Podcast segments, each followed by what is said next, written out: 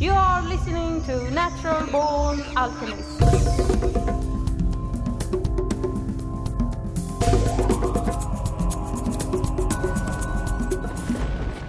Welcome to episode number 153 of the Natural Born Alchemist podcast.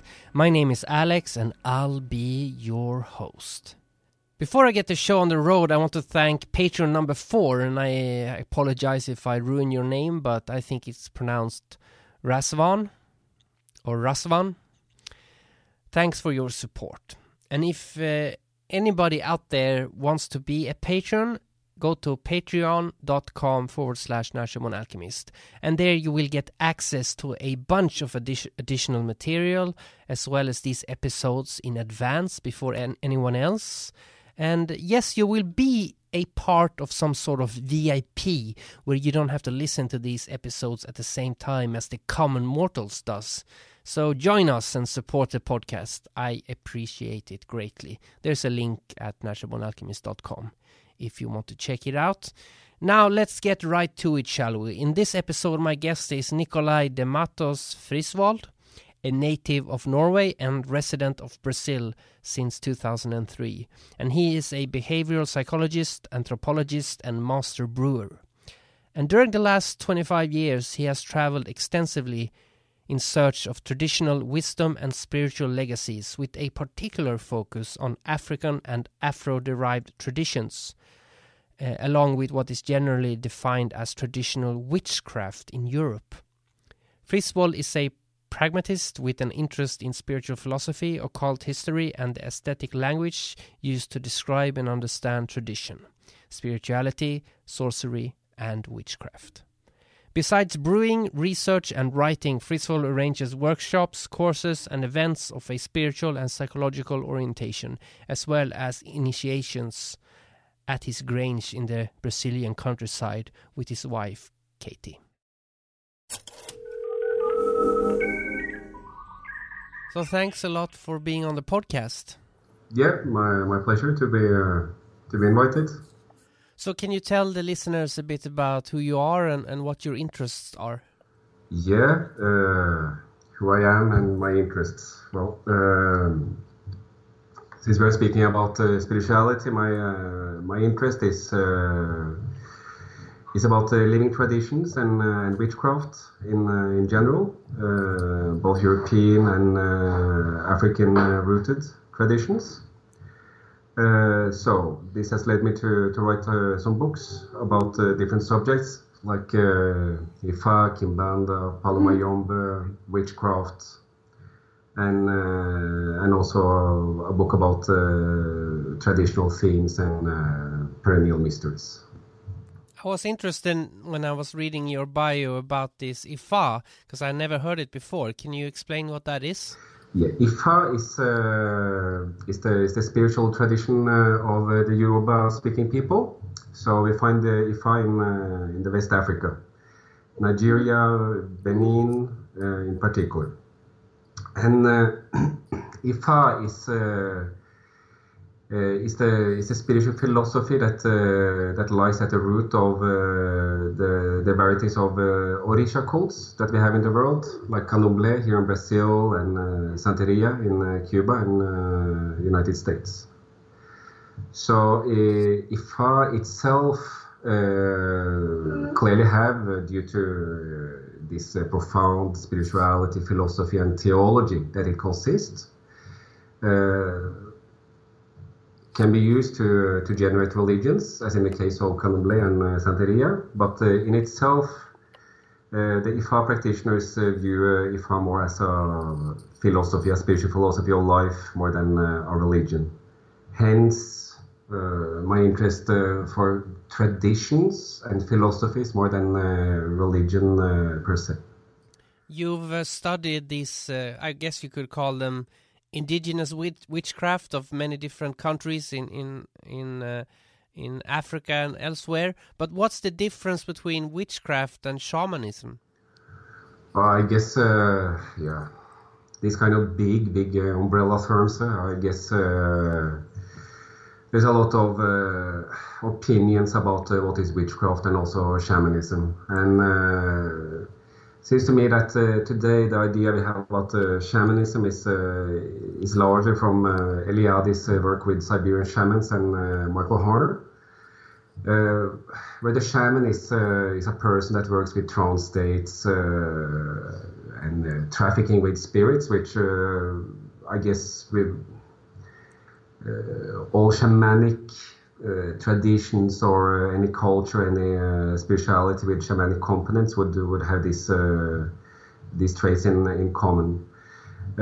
so for me, shamanism is, is is very much a, a function related uh, to a function in a, in a society as well. Because the, the shaman uh, here in, uh, in, in Brazil is called Pajé, and yes, he do traffic with spirits. He need to go through this uh, period of uh, uh shamanic illness uh, where he uh, gains his gifts. but this because he, he's a, he's not only um, a person that traffics with spirits and with ancestors, but he's also the, the source for solutions and healings for, for a community. And I would say if you take care of this role, of uh, the shaman, it's uh, is different from witchcraft because witchcraft do have a aspect with it that is uh, related to the nocturnal, to the night, uh, to secrecy, more than uh, what I conceive a shaman is. it's a different way of, of, of handling secrets, and also witchcraft in a traditional sense is uh, is a mystery that is worked within a, a closed circuit family more than a uh, open-ended society and uh, this kind of structure that a shaman is working in. But uh, certainly, this uh, trafficking with spirits uh, is is a factor in common, I would say, with shamanism and witchcraft. In terms of the Haiti and what's famous as voodoo, you know we have everybody everybody's heard about uh, you know the voodoo doll and and uh, uh, people coming back back from the dead. But what is the actual uh, real voodoo? Because those are like the mainstream stereotype i, I guess. Yeah um, voodoo is uh, as i perceive it is a is a synthesis of the, the African and native legacies that uh, was found in Haiti. Uh, so this means that voodoo is a, is a religion uh, where uh, the focus is uh, uh, is Loa, which means we can translate into cosmic forces that is tied to a given lawful expression in creation and cosmos. So uh, voodoo is uh, has a reglement. It has a, a, structure that you follow. It uh, uh it's uh, it's refined, and uh, and the goal is spiritual evolution to be connected with your spiritual court and and to work in tandem with with with earth and with spirits to better your life. So and another thing with voodoo is, uh, I guess, in uh, the forms of voodoo we are most uh, familiar with is, is the Asogwe lineages that represents just a, a, little fraction of voodoo because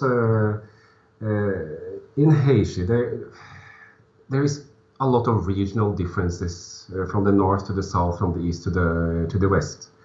So there's a very important part of uh, voodoo that is uh, is relegated to the household, uh, where it has a unique expression uh, in in smaller communities, in families. So.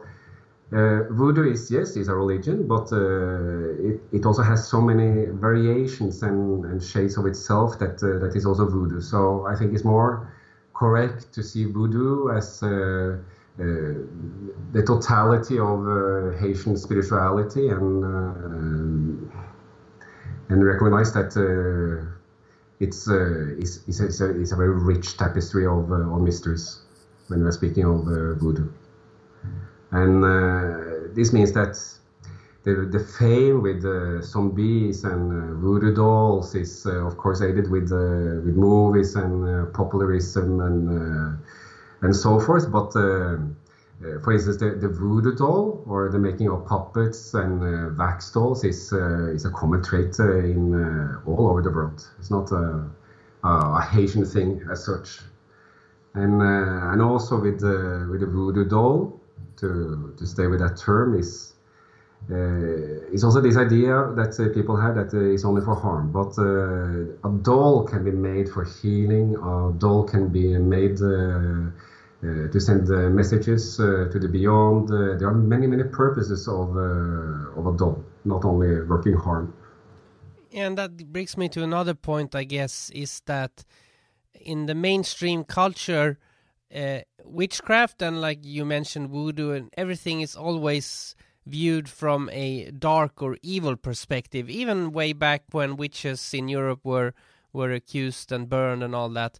But um, what do you think this comes from? Is it just is it fear or those people are like uh, outside the box? Is that is that what people are afraid of? What, what do you think? Why why is witchcraft in, in, in on the side like that and not like mainstream religion or something like that? Yeah, I, if, if you uh, look at uh, Europe and uh, what is uh, judged as uh, witchcraft, uh, historically speaking, or, or witches, Uh, it's true. The, you always see this reference to Malefica and uh, to, to bad things. But when you look better at uh, at the reasons why, we, we find that to a certain degree it's it's about people that uh, is uh, is not civilized in the way that uh, the lawmakers want them to be. So there, there's, there will always be a, a part of uh, wildness and uh, something untamed with uh, with witches. So we have to keep in mind that the this label of witches and throughout in, in uh, witchcraft history is, uh, is always from people pointing fingers. So it is the accusers that shaped very much what uh, the totality of witchcraft is. And certainly the truth about witchcraft is uh, somewhere within all this uh, uh, grandiose uh, casserole of uh, different elements of malefica, of healing, of being bad people, being criminals, being perverts, and all this. But there is also a factor with uh, with witches uh, that uh, that clearly was used as scapegoats, and everyone that that doesn't conform too well to the society well, society tend to, to react uh, negatively, and uh, in the past, well, I guess uh, it was easy to be condemned for witchcraft. I don't know. I'm just speculating now, but I imagine way way back before society formed, before Catholicism, before everything, uh, witchcraft was mainstream. I guess in those indigenous ancient cultures, it was just part of their society or like the medicine man or the shaman or or the witch like maybe five ten thousand years ago uh, i'm sure there was witchcraft way back then but uh, it, it, was was called something else i, I imagine but it was uh, uh, don't you think it was more part of society in those days yeah, I, I think if you, if go this uh, this uh, far back in uh, in our history, I think uh, people were you know, this veil between the, the, the invisible realm and our realm was was thinner. I think if you look back, uh, people were living in an enchanted, uh, ensouled world where spirits were a reality, and I think it was more acceptance and openness for what we call witchcraft in the past. Yes, I agree. still, is if you focus on this element of uh, malefica, of uh, doing harm, is uh, is kind of even in Mesopotamia, the the people working, you know, five thousand years ago, they were really looked down upon, and they represented a kind of threat to the order. So I do believe that uh, even 5,000 years ago, in the beginning of society uh, of the human race, that uh, this uh, this kind of friction uh, has always been there somehow. It's just that this level of uh, diabolism that that we had in in the Middle Ages and during the Renaissance uh, was not so poignant and uh, and radical as uh, in, in, in the European Middle Ages. But I think this this contrast in the world is uh, is important to, to understand witchcraft. Is uh, is like uh, the, the the world under the, the rulership of the sun is different than the world under the rulership of the moon. You know, the, the mysteries of the night is, is there, but uh, uh, at the same time, humans uh, is a large part of humans that uh, is afraid of the dark, that uh, don't like uh, the what is hidden and so forth. And in this way, I think this friction, this tension uh, is uh, is something very natural. Hence, those that uh, is more fearless, that uh, is hungry for, for knowledge, those that uh, uh kind of embrace the night night more, they can end up being looked upon as as threatening to, to the orderly society. Isn't the natural state of the universe night and the sun is a mutation in a sense? I think uh, night supports day and day supports night. I think uh, we, need this kind of contrasts uh, to have uh, to realize what the other thing is. You know, it's kind of if you had perpetual uh, night, uh, we would no, not have any idea what what the sun was. So I think all these these kind of contrasts and polarities they are kind of affirming one another. When you've looked at like African traditional witchcraft and European. Are there any commonalities, uh, similarities between them?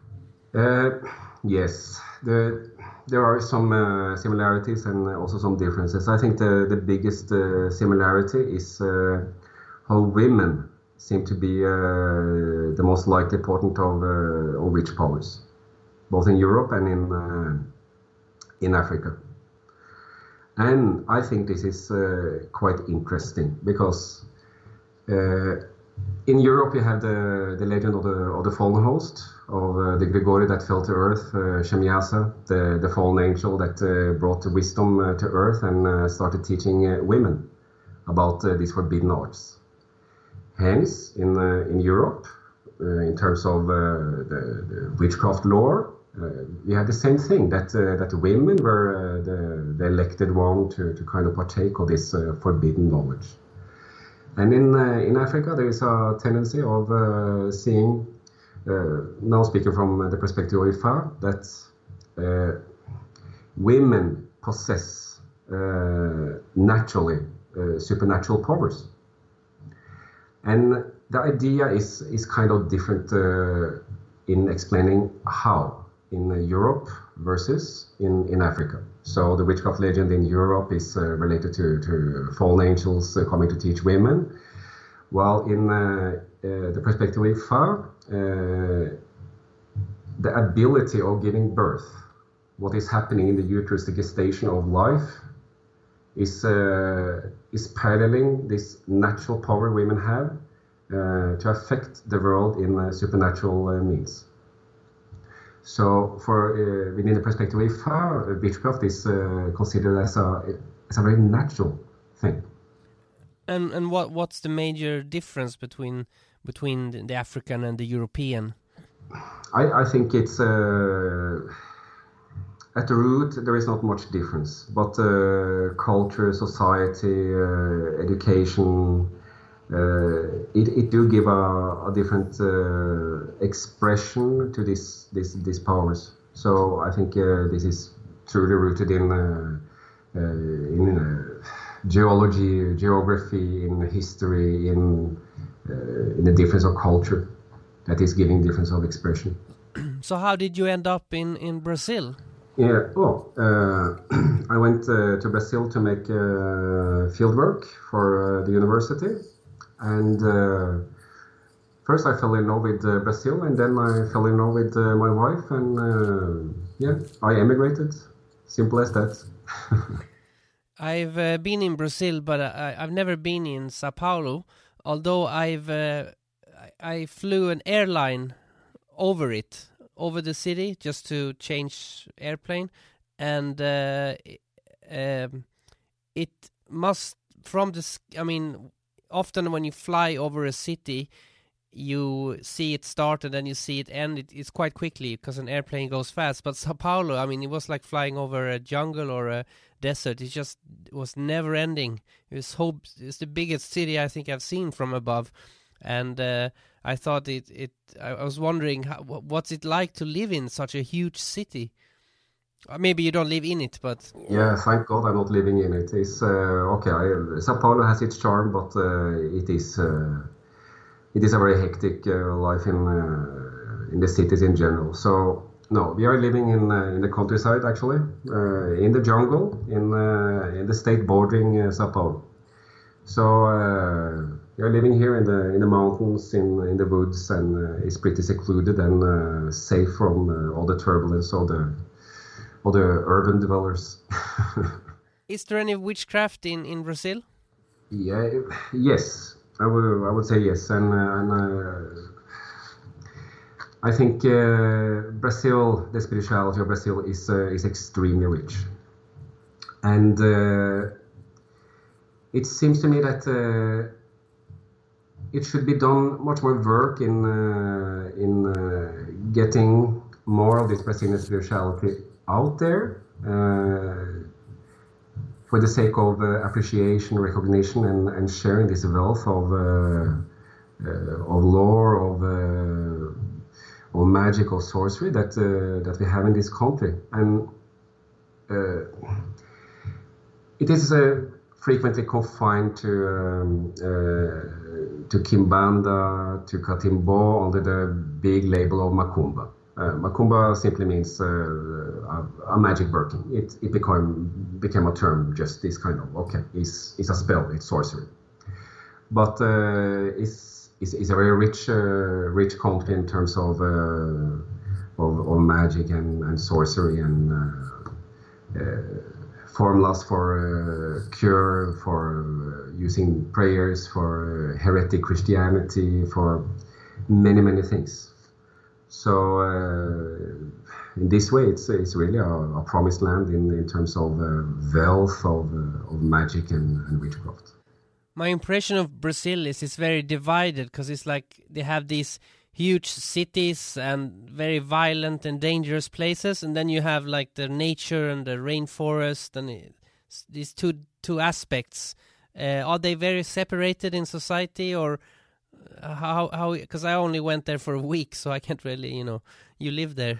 I no, it's, it's a very big country and it's very diverse. And it's, as you say, it's kind of in the north with the Amazon. Uh, the culture is uh, very different than in the south that uh, has a lot of European influence, uh, migration uh, from the past, uh, and then we have like Mato Grosso, the swamplands, uh, to, more to, toward the center. Then you have the coastal region, and it's it's such a great variety. It's uh, I think it's unfair to say that it's just this kind of uh, big cities and uh, countryside because in Brazil we are speaking about uh, multiple cultures.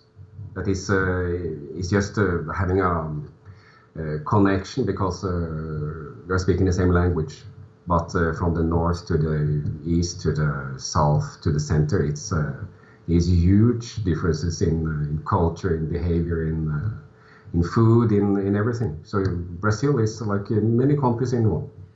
So you've you've studied all these different kinds of witchcraft traditions, but do you practice any of them yourself?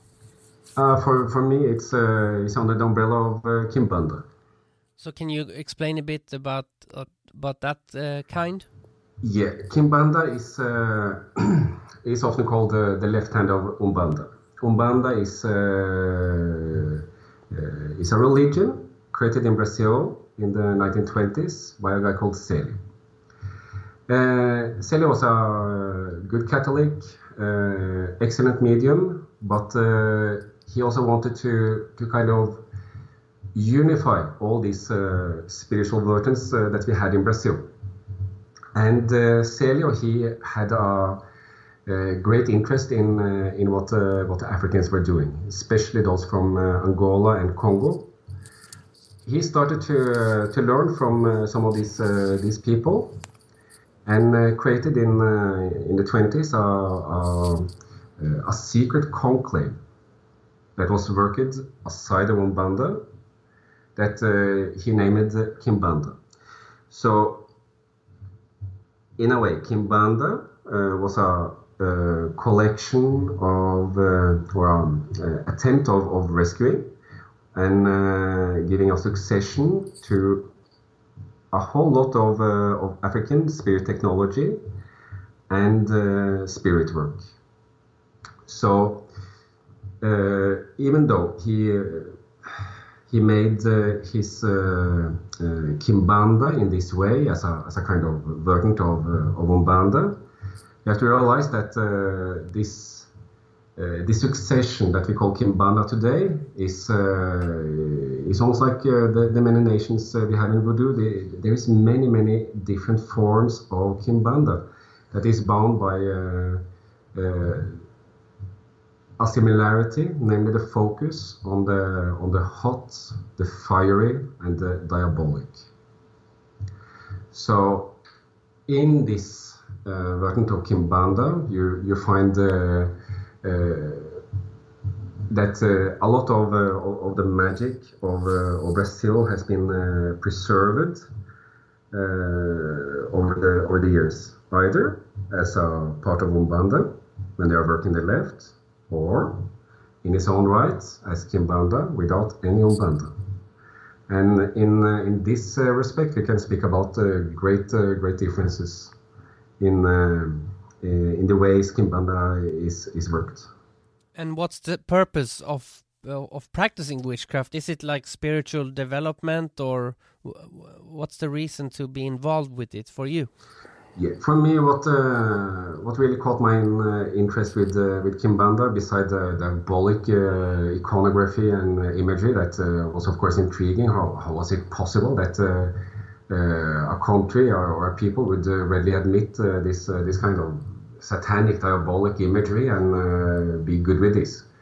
So uh, when I then managed to to get uh, get into touch with Kimbandeiros here in Brazil. I realized that the true focus of Kimbanda is to forge a good bond with your tutelary spirits because we all have a Exu and a Pombagira that are personal spirits uh, that are, are attracted to us that we can work with. So there is clearly a side of, of Kimbanda, uh, the most important one in my opinion, that is about this growth you know, to, to, to bring out this spiritual side of you, this uh, Agathodaimon, uh, if you want.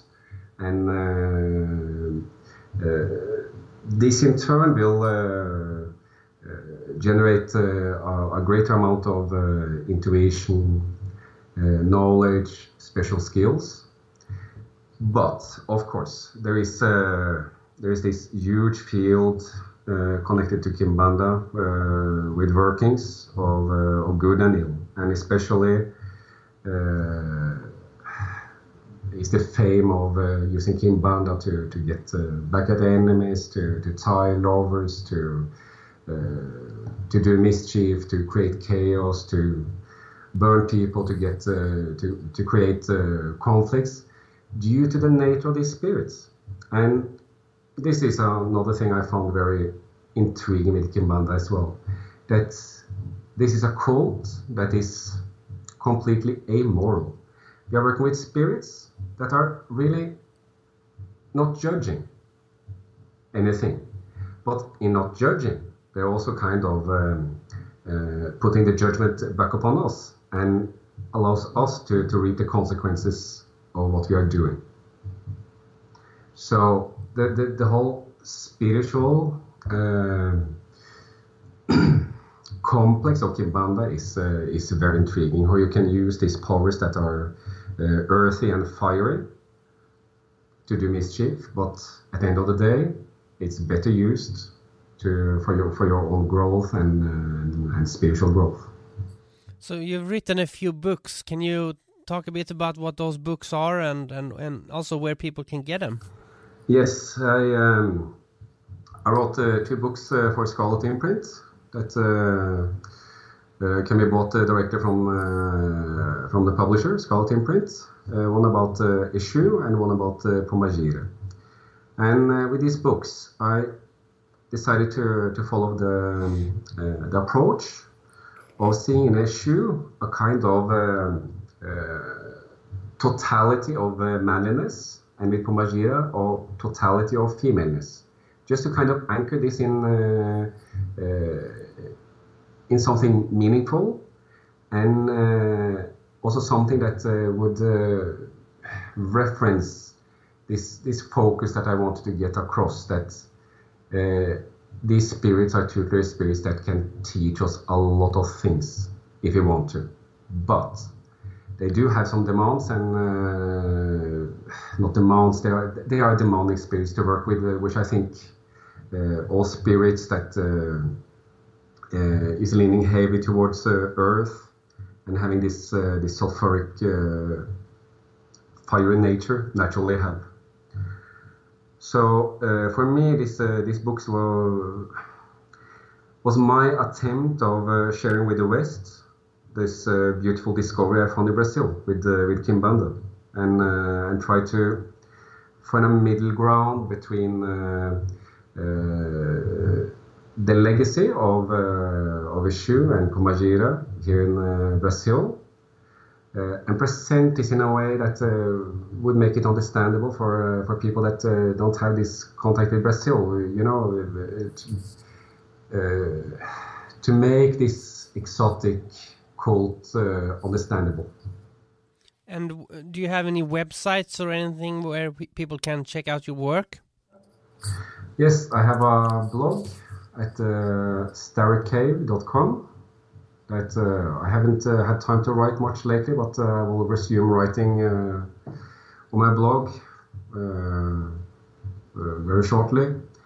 And also have a store that also has a blog where I will also start to produce some, some writings at sacredalchemystore.com. That where it will be articles and uh, there is also uh, products. Magical spiritual uh, products and uh, and services. Can you explain a bit about what it is to be a master brewer? Ah yeah. Uh, me and a friend uh, we we made a, a, brewery here so we are producing our own beer but we're also selling beer so we have a small uh, microbrewery here that is, uh, yeah, both for fun and profit. Can you make like a uh, a beer that has some magical spells included in it? That's absolutely possible. So uh, from time to time we make uh, these kind of um, uh, special experiments to see what comes from it. So who knows in the future if if it will be more magical beer making to be offered to the to the public. Cool. Well, thank you a lot for taking the time to talk to me. Yes, my, my pleasure, Alex. Please check out sacredalchemystore.com or starrycave.com, and his books can be found at scarletimprint.com. Before we finish this episode, I have a little story from the past that I want to share that is somewhat related to what this episode has been about, I guess. I mean, witches, after all, have a connection in a sense with what mainstream society refers to as the devil. And I did this little recording while driving, and uh, I hope you enjoy it.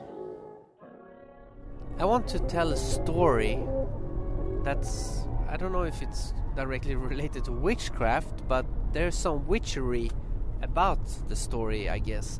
And I have a vague memory that maybe I have told this story before on the podcast. So if I have, I'm sorry you have to hear it again, but it's a story that's a big part of my past and my history and my memories. And it happened when oh, how old could I have been? Like between 10 and 12, something like that. And I lived in a in a in a house that the kitchen window was looking out at a like forest. And one day I was standing by the window looking into the forest and suddenly I saw on like a log this this man sitting. And the man he wore like an old old fashioned suit. And he had a goatee. And he was sitting on this log and his one of his legs was like he wasn't sitting with his legs crossed. He was just like his ankle was leaning on his other leg so he was sitting like in a relaxed position. And one of the legs was a goat hoof. And he had two horns in his head. Uh, so it was uh, in mythological terms I guess you could say it was Pan or uh, the devil and uh, I saw this this man this creature. I saw him. I 100% saw him sitting there. Now we can go scientific about this that I imagined seeing him uh, or that in my memory you know you can create a memory after the memory is supposed to have happened and I created it afterwards but you know I remember when I was standing there in the kitchen uh, and I saw this this creature I remember I did the classical bad acting thing where you like see something that you can't believe and you kind of like rub your eyes and you look again I did that and it, it, it was still there. I mean like and then it was gone. Then it was gone. It only lasted for a couple of seconds but the seconds felt it didn't feel like seconds. It felt longer but it, it, it went it, it all happened very quick. And uh, that memory is very vivid for me and I, I, I never forgot it. And it's always intrigued me. And uh, what's interesting is also that not long ago when I was doing an ayahuasca ceremony in Peru I had this vision where I saw the inside. I, I, I teleported into my own ear. So I was inside my ear, and in my ear sat a little devil, and, and he looked like Pan. He looked like this person I saw in the forest. He looked exactly the same, and uh, you know you could you could like say, well, you know, like everybody knows what Pan looks like, so it's not like it's you know it's probably just like because I know of that mythological character, you know, I projected it. Who knows? It doesn't really matter because what I saw in this vision was that this character was sitting inside my ear, whispering. He was whispering things into my ear. And during this particular ayahuasca ceremony, I, I, I was just, when I saw him whispering, I was laughing at him. I was laughing because through my ayahuasca ceremonies, I had gone through so much shit and so much healing and transformation that that it didn't matter that this little creature was sitting in my ear whispering naughty things to me because I would not listen anymore. I would not listen anymore to his whisperings and so that gave me a lot of power in a sense. So I just laughed at him, and I remember saying to this little creature in my ear, I, I remember saying, like, look, don't stop. You can keep on whispering forever. And the longer you do it, the funnier it is, because I will not listen to your bullshit anymore. So that's that's that is why I was laughing because this little devil, you know, his job became so futile, you know. And I'm thinking now that uh, was this the same guy I saw in the forest? I don't know. Because time wise, they do connect in the sense that when this devil appeared in the forest, it was about the same time when I started to go to the dark side during my life. It, it, right before I became a teenager, and I've talked about this before, I guess. But you know, when you're a teenager, you can be a bit of a freak, and I went to the dark side. You know, suicidal thoughts. Like, I went into these like moments of complete joy, but then suddenly moments of like, I just want to kill everybody. Everybody's an idiot. You know, anger, hate. You know, all, all these emotions. And with the ayahuasca ceremonies and my work with ayahuasca, uh, all that is over it's all finished. It's been a long process, and uh, it was at the end of that that that this creature came back, and I saw him again. So I don't know if if if they're connected, but doesn't matter because it's all symbolic of my own healing journey, I guess you could say. Uh, but the, uh, and also another aspect of this story is the fact that if somebody tells me like oh i saw a ghost. I saw a ufo i saw this. I saw that. You know i can like question it like oh did you really? But then i can't really question it because if i tell somebody that i saw pan i saw the devil in the forest they're gonna go like yeah right there's no reason for them to believe me. And they don't have to believe me because I know what I saw. I know. If I tell somebody that I saw Pan, I saw the devil in the forest, they're gonna go like, yeah, right. Because I know what I saw. I know. Now let's close with the track Something Blue by Alchemy. Go to alchemmusic.bandcamp.com to hear more if you like it. All the links and additional information can be found on naturalbornalchemist.com. And uh, we have uh, time for one more episode before Satan comes. I mean, Santa. Before Santa comes.